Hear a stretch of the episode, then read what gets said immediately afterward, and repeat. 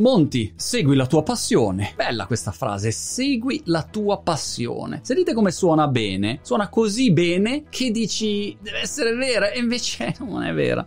Segui la tua passione, consiglio inutile. Se seguo la mia passione, gioco a ping pong. Sono appassionato di ping pong, però sarei stato un mediocre giocatore di ping pong, un mediocre allenatore di ping pong. Basta, avrei fatto una mediocre vita professionale perché avrei seguito la mia passione. Però che cosa ti cambia se segui la tua passione? Se poi tanto non ti ripaga le bollettine o fai una vita d'inferno e finisci per seguire una passione che poi diventa un incubo. Allora segui la tua passione, suona un po' come la frase della mamma metti la sciarpa, capito?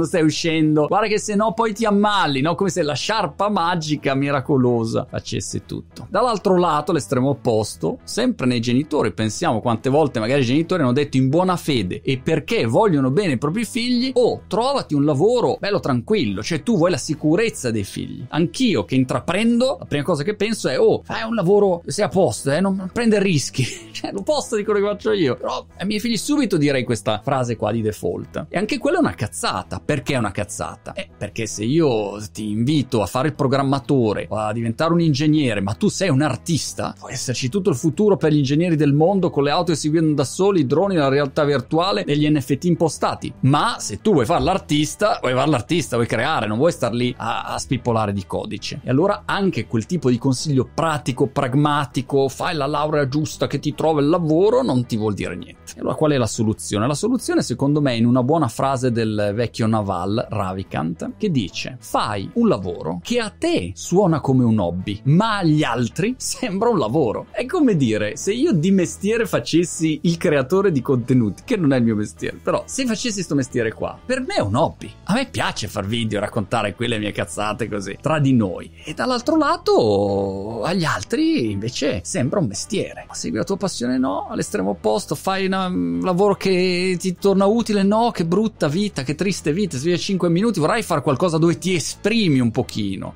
Ecco, allora fai un mestiere che per te sembra un hobby, a te suona come un hobby, non ti sembra neanche lavorare, ma agli altri invece sembra un lavoro. È un compromesso, ma lo sapete, come si dice la frasetta, non esistono soluzioni, esistono solo compromessi.